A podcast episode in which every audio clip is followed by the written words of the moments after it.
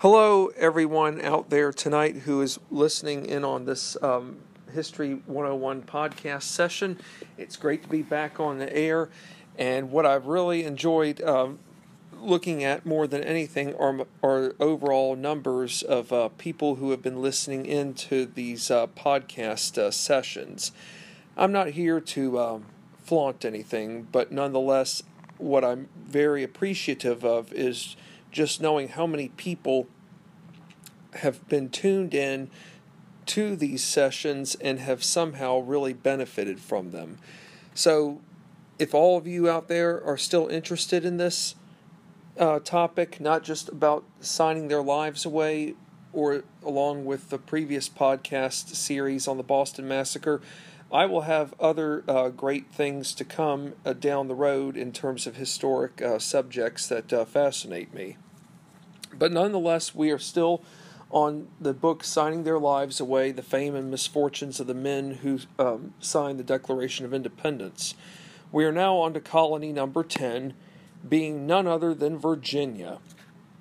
Of course, that is where I reside. I have lived in Virginia all my life. My father um, is a Virginian all the way through. Um, my mom um, attended the University of Virginia just like my father did, and how ironic that she was one of the first um, classes of women to graduate um, undergrad. Uh, and given uh, that here we are in the year 2020, it was 50 years ago that the University of Virginia admitted uh, women as uh, undergrad to the university. That's quite a milestone to say the least. Well, Virginia is rich in history. And I should say, because uh, for one, um, I reside in central Virginia, but central Virginia itself is a fairly big region. To the west, about an hour and a half away, is uh, Charlottesville, not only home to the University of Virginia, but to Thomas Jefferson's um, beloved estate, Monticello. And then about an hour to an hour and a half east of here is the historic Triangle area being none other than Williamsburg, Jamestown, and Yorktown. And about two hours east of here, you have the beaches Virginia Beach, uh, Norfolk.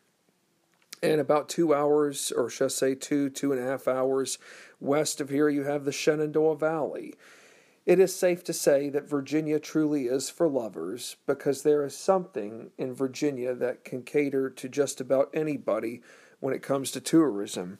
And in case any of you all want to know how Virginia's for Lovers uh, came about, well, go back to when Linwood Holton was governor from 1970 to 1974.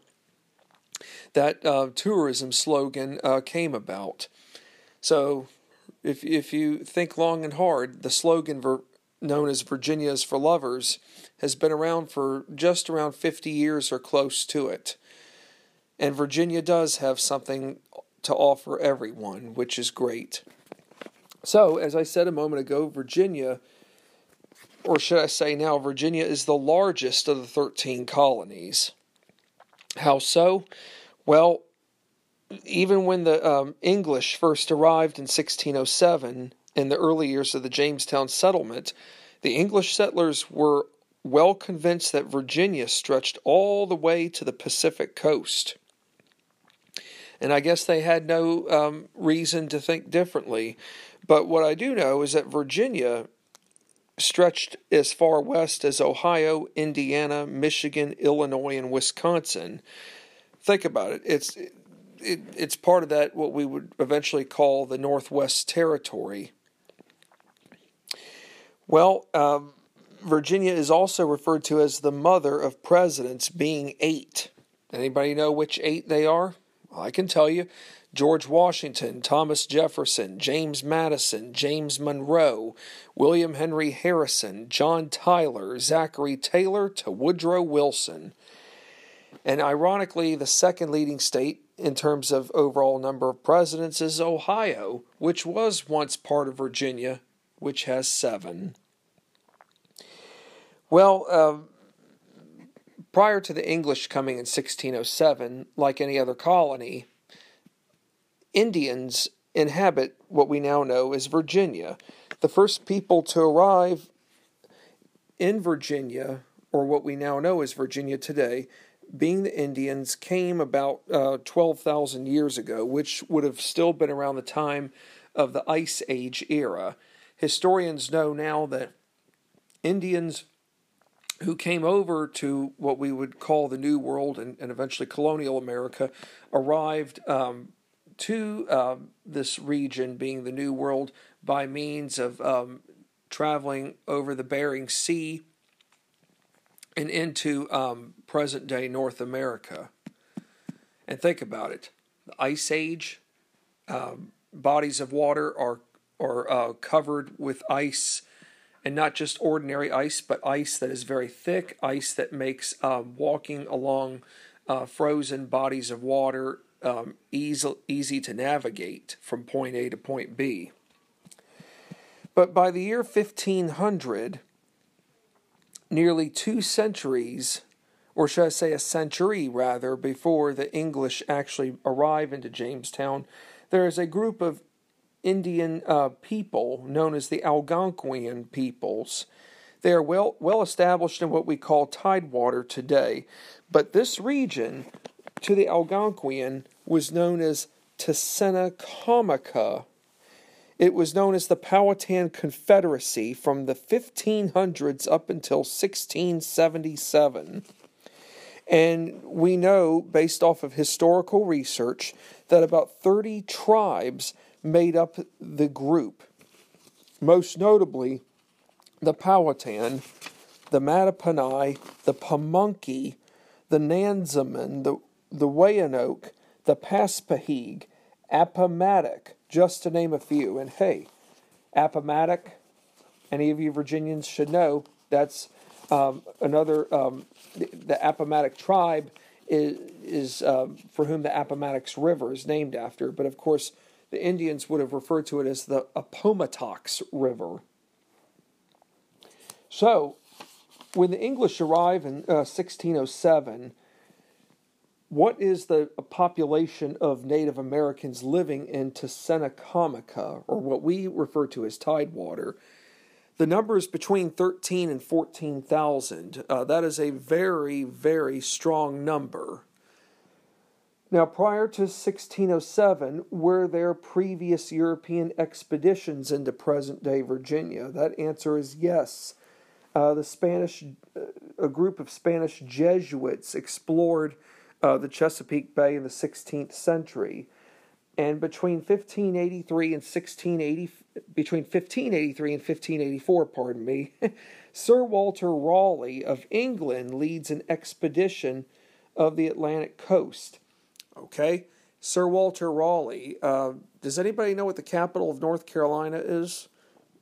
My wife would know. She's originally from North Carolina and lived in the current capital, or not just the current capital, but the capital of North Carolina for some time. The answer is Raleigh, named after none other than Sir Walter Raleigh himself. Well, um, Sir Walter Raleigh, even though, okay, yes, Raleigh, North Carolina is named after him, but something he does that's very um, essential is that he names Virginia Virginia. Why is it? Because Virginia is named in honor of, of Queen Elizabeth I as she was the Virgin Queen. She never married, and the Virgin Queen being none other than Queen Elizabeth I. She was the last of five monarchs of the House of Tudor and ruled England from 1558 to 1603. When she dies in 1603,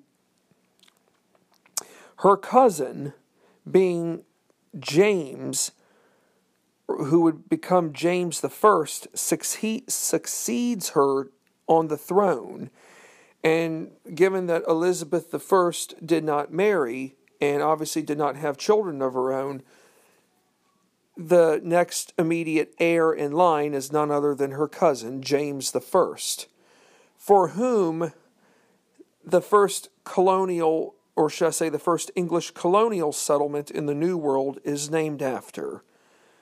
Jamestown being none other named for King James I. But interesting enough, real brief about Elizabeth I. She is the daughter of Henry VIII. We all know who Henry VIII is. He was the King of England. He is responsible for leading the Protestant Reformation. I mean, there were other individuals who had a big part in the Protestant Reformation, but he in particular. Do you know why? Because during this time, the Catholic Church is um, implementing its. The Catholic Church in general is trying to um, reign its influence on England, not just so much on England, but throughout most of Europe. And under the Catholic um, Church's uh, doctrinal uh, rules, divorces aren't allowed to happen. Well, Henry VIII is struggling for, I mean, the man's married more than once, and he is so desperate for a son.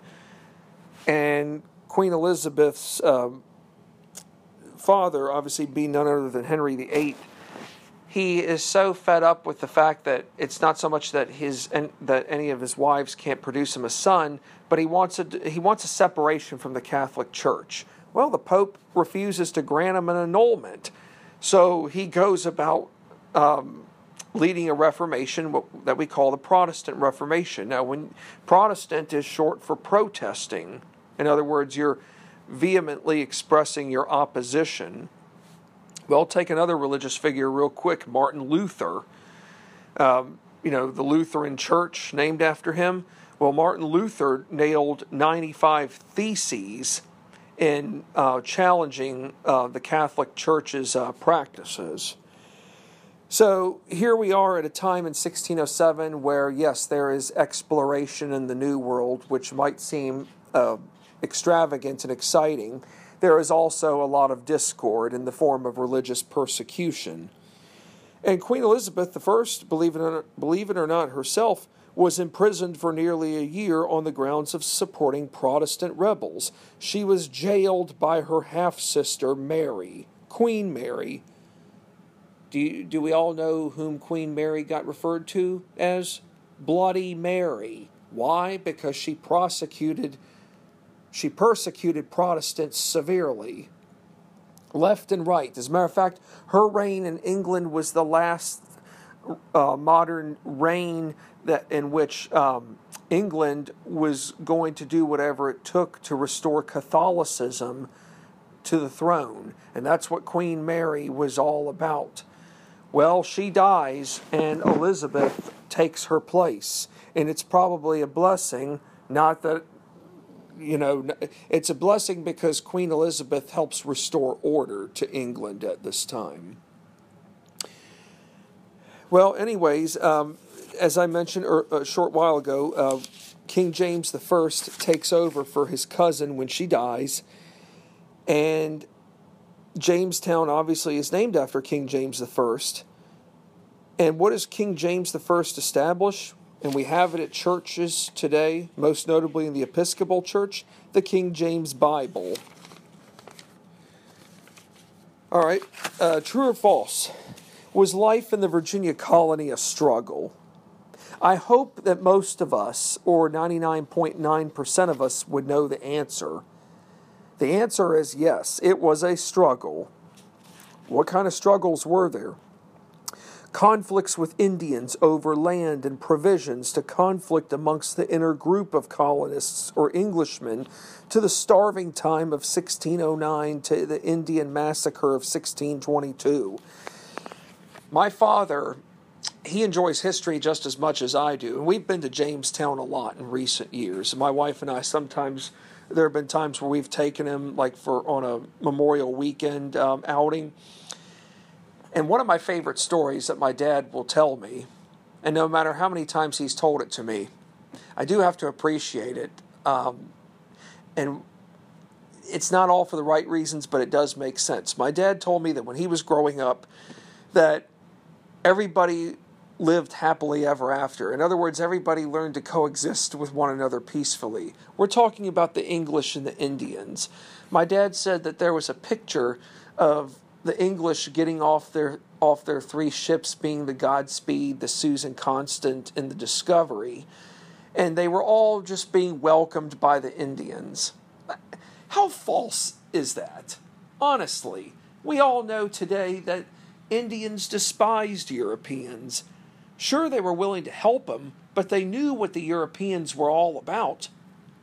They referred to them as savages, heathens, people who really, in a sense, were just a bunch of greedy SOBs looking for natural resources, wanting to make profits left and right, and go about um, living um, or go about trying to um, Christianize the Indians into believing one God instead of multiple gods. Well, when the English arrived in 1607, they were truly convinced they were going to find gold. They were they truly were convinced they were going to find every known natural resource to mankind and strike it so rich that they wouldn't have to worry about working for the rest of their lives. How dead wrong were they?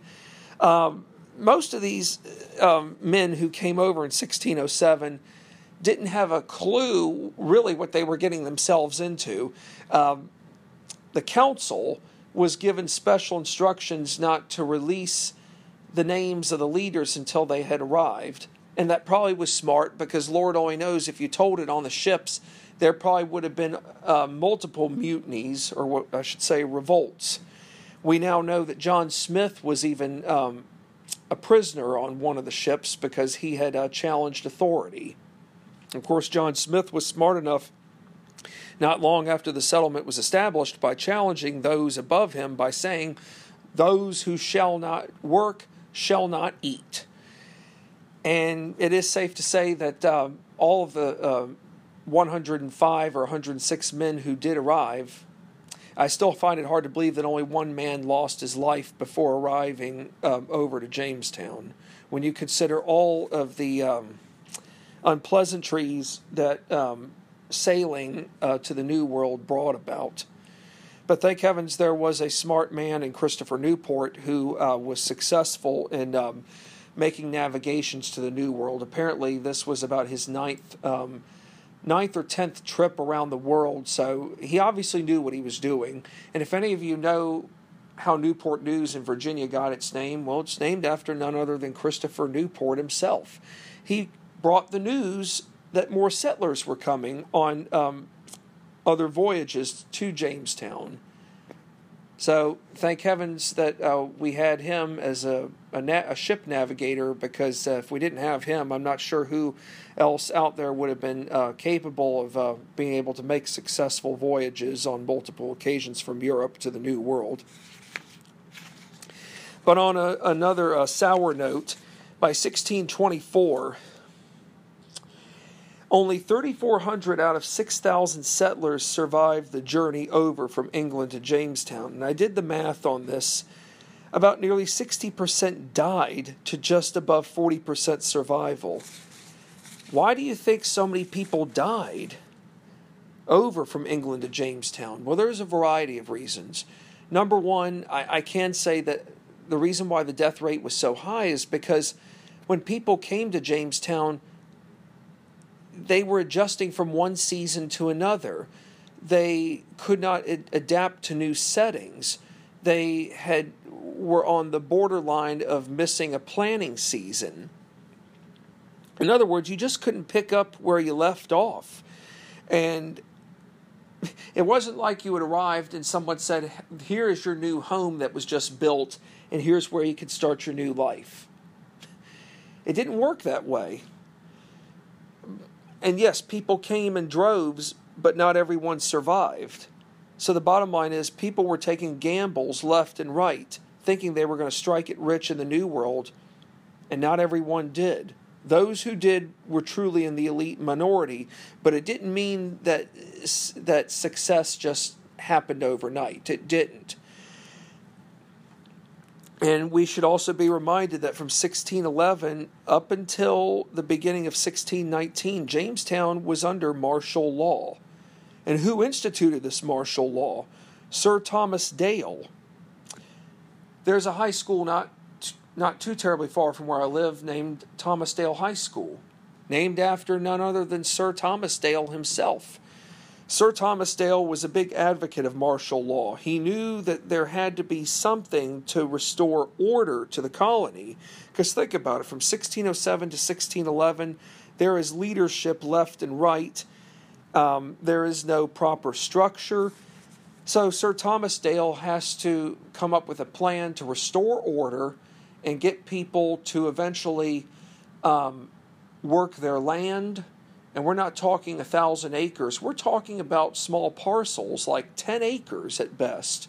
So he basically goes about dividing um, homes into subplots where everybody would be allowed to work um, their lands and as a result of working their lands, they would be rewarded.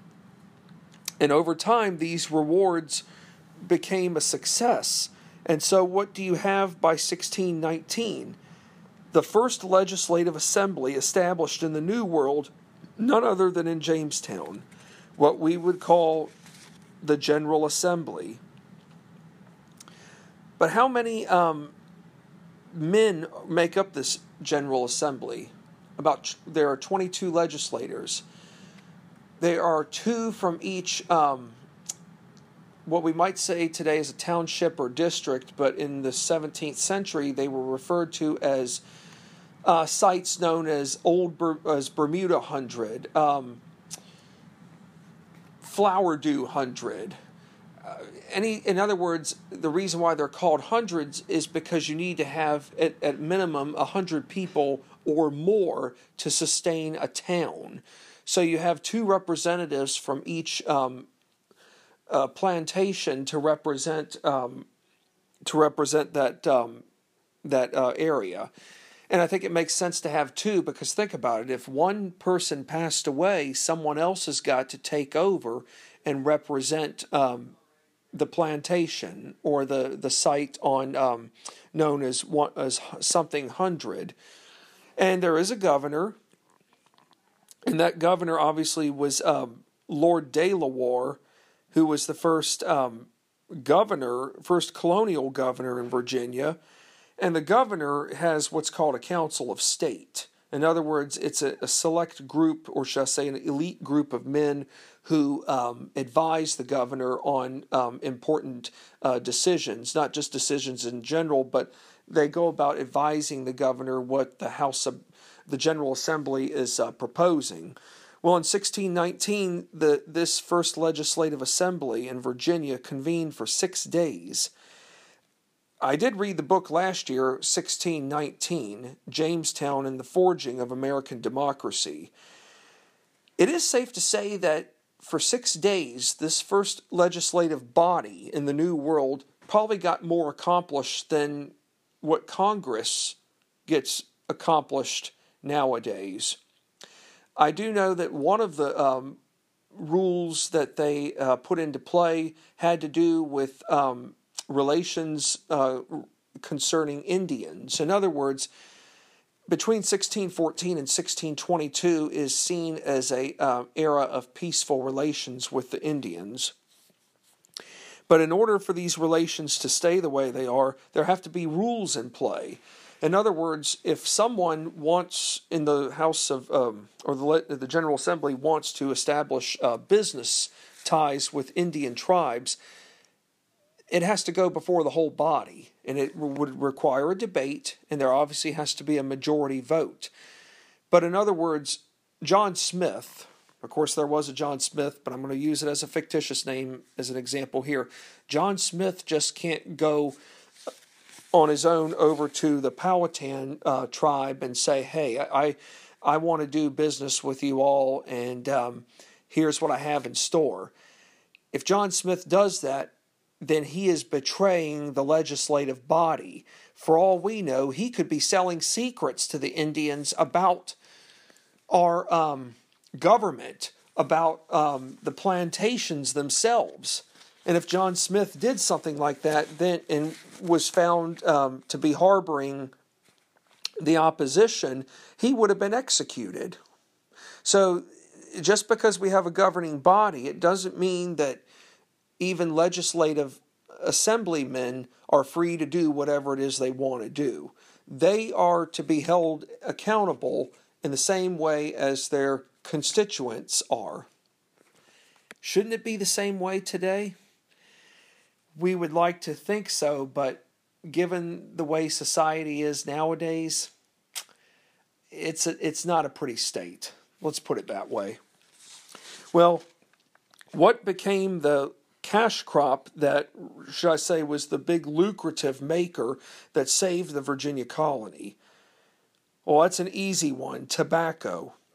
It's the crop that saves the day because prior to tobacco being grown, um, the English really just had no success. They had tried um, uh, bringing sassafras to England, they tried um, even growing wine grapes.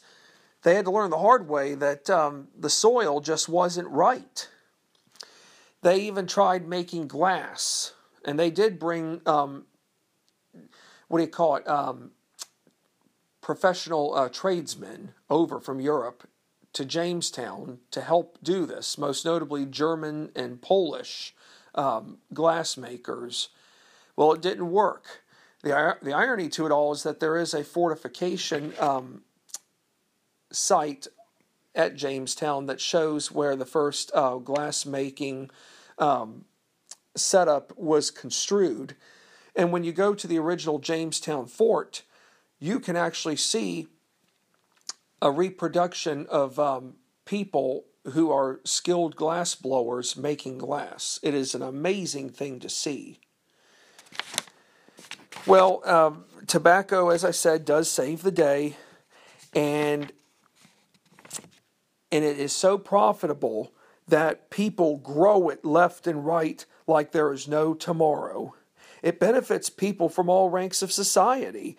It's even seen as a as the um, poor man's rich cash crop. In other words, if you don't, if you're not in that gentry class, you can still grow tobacco in Virginia and you can still profit even if you have only 20, 10 to 20 acres of uh, land. And tobacco is so valuable that, of course, those who are well off, you know, they can afford just about anything. But tobacco is so profitable that you could even have paid your own debts off. If you were to get married, a husband and wife could use tobacco as a means of a um, marriage payment to pay the minister. And here's a good uh, question Is tobacco a New World crop? Uh, the answer is no. The Indians were already growing tobacco before the English arrived.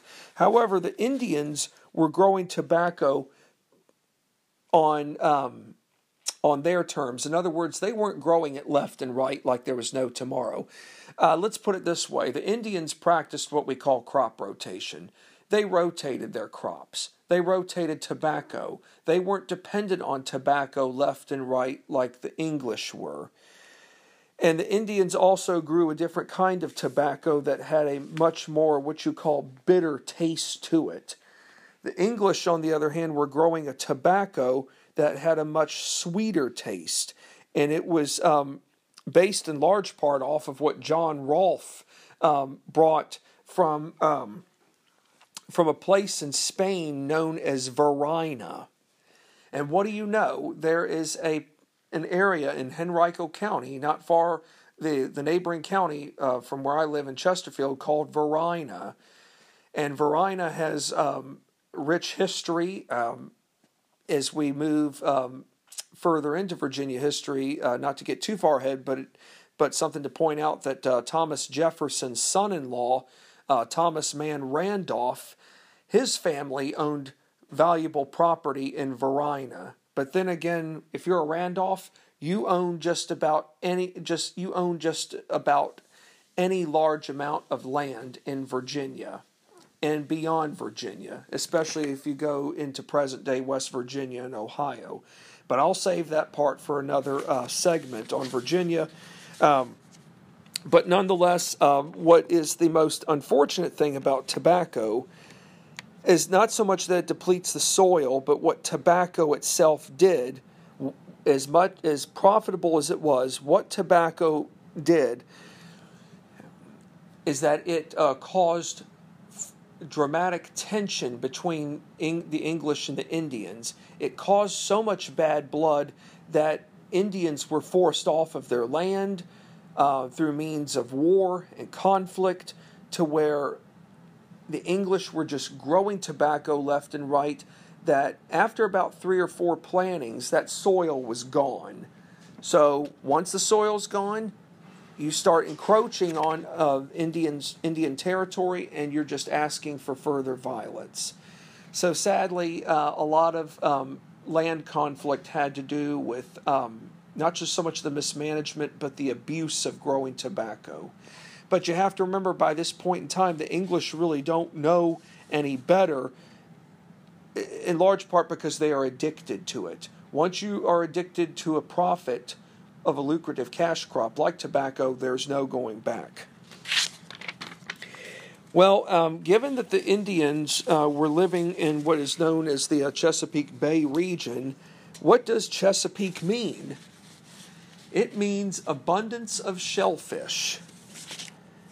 It's an interesting uh, term, but that is how um, the Indians uh, came about naming, um, referring, I should say, the Chesapeake Bay being uh, the abun- being abundance of uh, shellfish.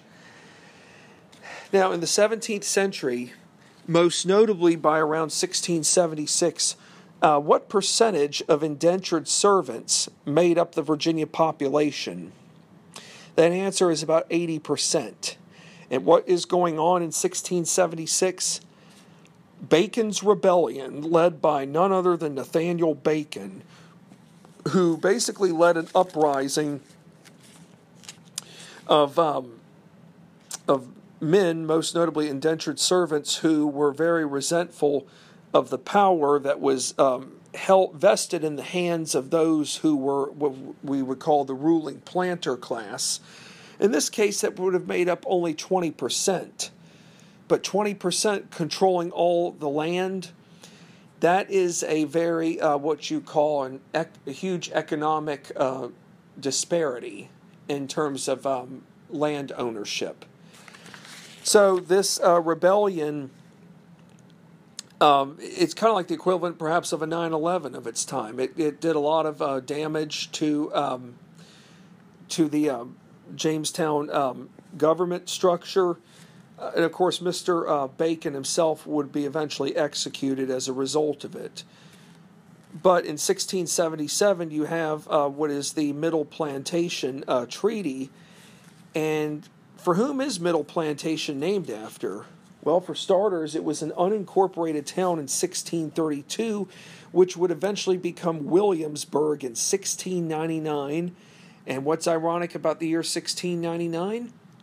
The capital moves from Jamestown to Williamsburg. As for Middle Plantation, it's, it was located on high ground halfway across the Virginia Peninsula between the James and the York Rivers. It was the first major inland settlement for the colony, and it provided a link between Jamestown and Chiskiack settlement that was located across the peninsula on the York River. So basically, Middle Plantation really served as a yes, the, being the first major inland settlement, but it was the first major uh, settlement protection to keep out uh, Indians from um, launching attacks. And Middle Plantation saw the founding of William and Mary in 1693. And to think William and Mary uh, two years ago celebrated its 325th anniversary. Of course, today it's 327 years old. And I clearly remember 27 years ago in 1993 when William and Mary celebrated its tricentennial anniversary. That school has a lot to be uh, proud of. And um, I do know that one of its founders uh, was none other than Reverend James Blair. As a matter of fact, he is buried at historic Jamestown, and he is buried under a tree that is referred to as the mother in law tree. That's family related. Well, um, you know, in Virginia, we now move to um, the 18th century, where we are now going to be uh, talking about leading up to um, the fight for independence. The fight for independence from whom? None other than England. Which House of Burgess leaders led the opposition fight over the infamous Stamp Act of 1765? Stamp Act, taxation without representation, Parliament um, passing this law that places duties or taxes on all legal documents like marriage certificates, um, anything that's paper related. I can't imagine getting married in the year 1765 and all of a sudden it's not so much a tax that's put on the document, but everything comes to a halt. And rightfully so. Why? Because there's because there's taxation without representation. Well, the big house of the primary house of Burgess leaders who are leading this opposition fight are Patrick Henry and Richard Henry Lee. And thank heavens we had them because uh, a year later Parliament repeals this Stamp Act. But of course, once they repealed that, they obviously had to find something else to um, test our waters with, none other than the infamous Townshend duties of 1767. But what legislation what legislation did Parliament enact that ultimately caused Virginia to begin severing its ties with England? The answer is none other than the Quebec Act of 1773. This legislation stripped Virginians, most notably of the upper um, classes, their land ownership rights in the Ohio Valley and Great Lakes regions. George Washington owned land in the Ohio Valley and even into western Pennsylvania. All of that was stripped from him as a result of the Quebec Act. And that was a huge blow to Virginia because prior to 1773, Virginia is still on pretty good t- terms with England. And as I've said from a previous podcast, it's one thing to declare independence from England or even want separation alone. But if you're one of the other colonies, whether you're New Hampshire, North Carolina, uh, New Jersey, Georgia, Massachusetts, of course, we can't forget Massachusetts because they are the, um, what do you call it? They're the ones laying the ground, the ground um, or the foundation for independence. Who must they go through first before any movement of independence in general can take place? None other than Virginia. How so? Because Virginia is the largest of the 13 colonies. She's the one that probably would have the most to lose. So in 1774, the House of Burgesses is dissolved by John Murray, aka Lord Dunmore. He is the last royal governor in Virginia. And when he dissolves the House of Burgesses, he takes flight and returns back to England it's probably a good thing. If he'd stayed a little bit longer, I'm sure that um, rebels like Patrick Henry and others would have done everything there was in, in power to have seen to it that he would have hung in effigy. So in 1776, Patrick Henry becomes the first non royal governor in Virginia. And May 15th, 1776 is a very important uh, date for Virginia because Virginia has already had more than one convention gathering on on what they are going to do with regards to uh, their relationship with England. Well, on May 15th of 1776, Virginia officially declares its independence from England and adopts George Mason's Virginia Declaration of Rights. This is the precursor to what Thomas Jefferson ultimately drafts being that famous Declaration of Independence. And how many um, men from Virginia signed the Declaration of Independence? I will give you a number. It's between 7 and 10. That answer is 7.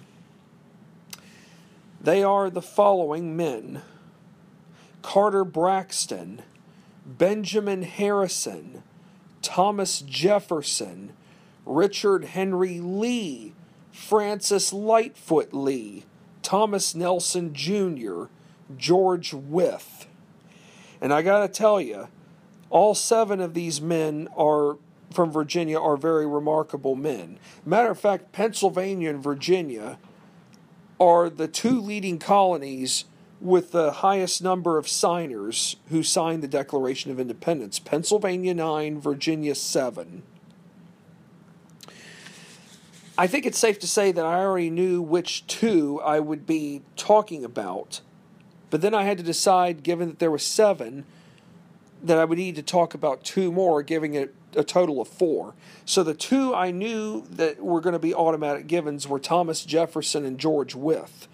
The other two men that I chose were Carter Braxton and Benjamin Harrison. And there are reasons for that. Well, you know, we have a lot more ground still to cover with Virginia. And I think it's safe to say that because Virginia is the largest of the 13 colonies. Not so much because of her territory, but what these four men did for Virginia. Of course, one of them being Thomas Jefferson, who went on to become the founding, um, be, become the uh, author of the Declaration of Independence. But it just so turns out that um, the other three signers in line are um, are of equal importance, and we will be talking about these four men in the next podcast session. That is all for this uh, podcast session. Um, but in the meantime, um, I look forward to um, coming back on the air here soon. Take care for now.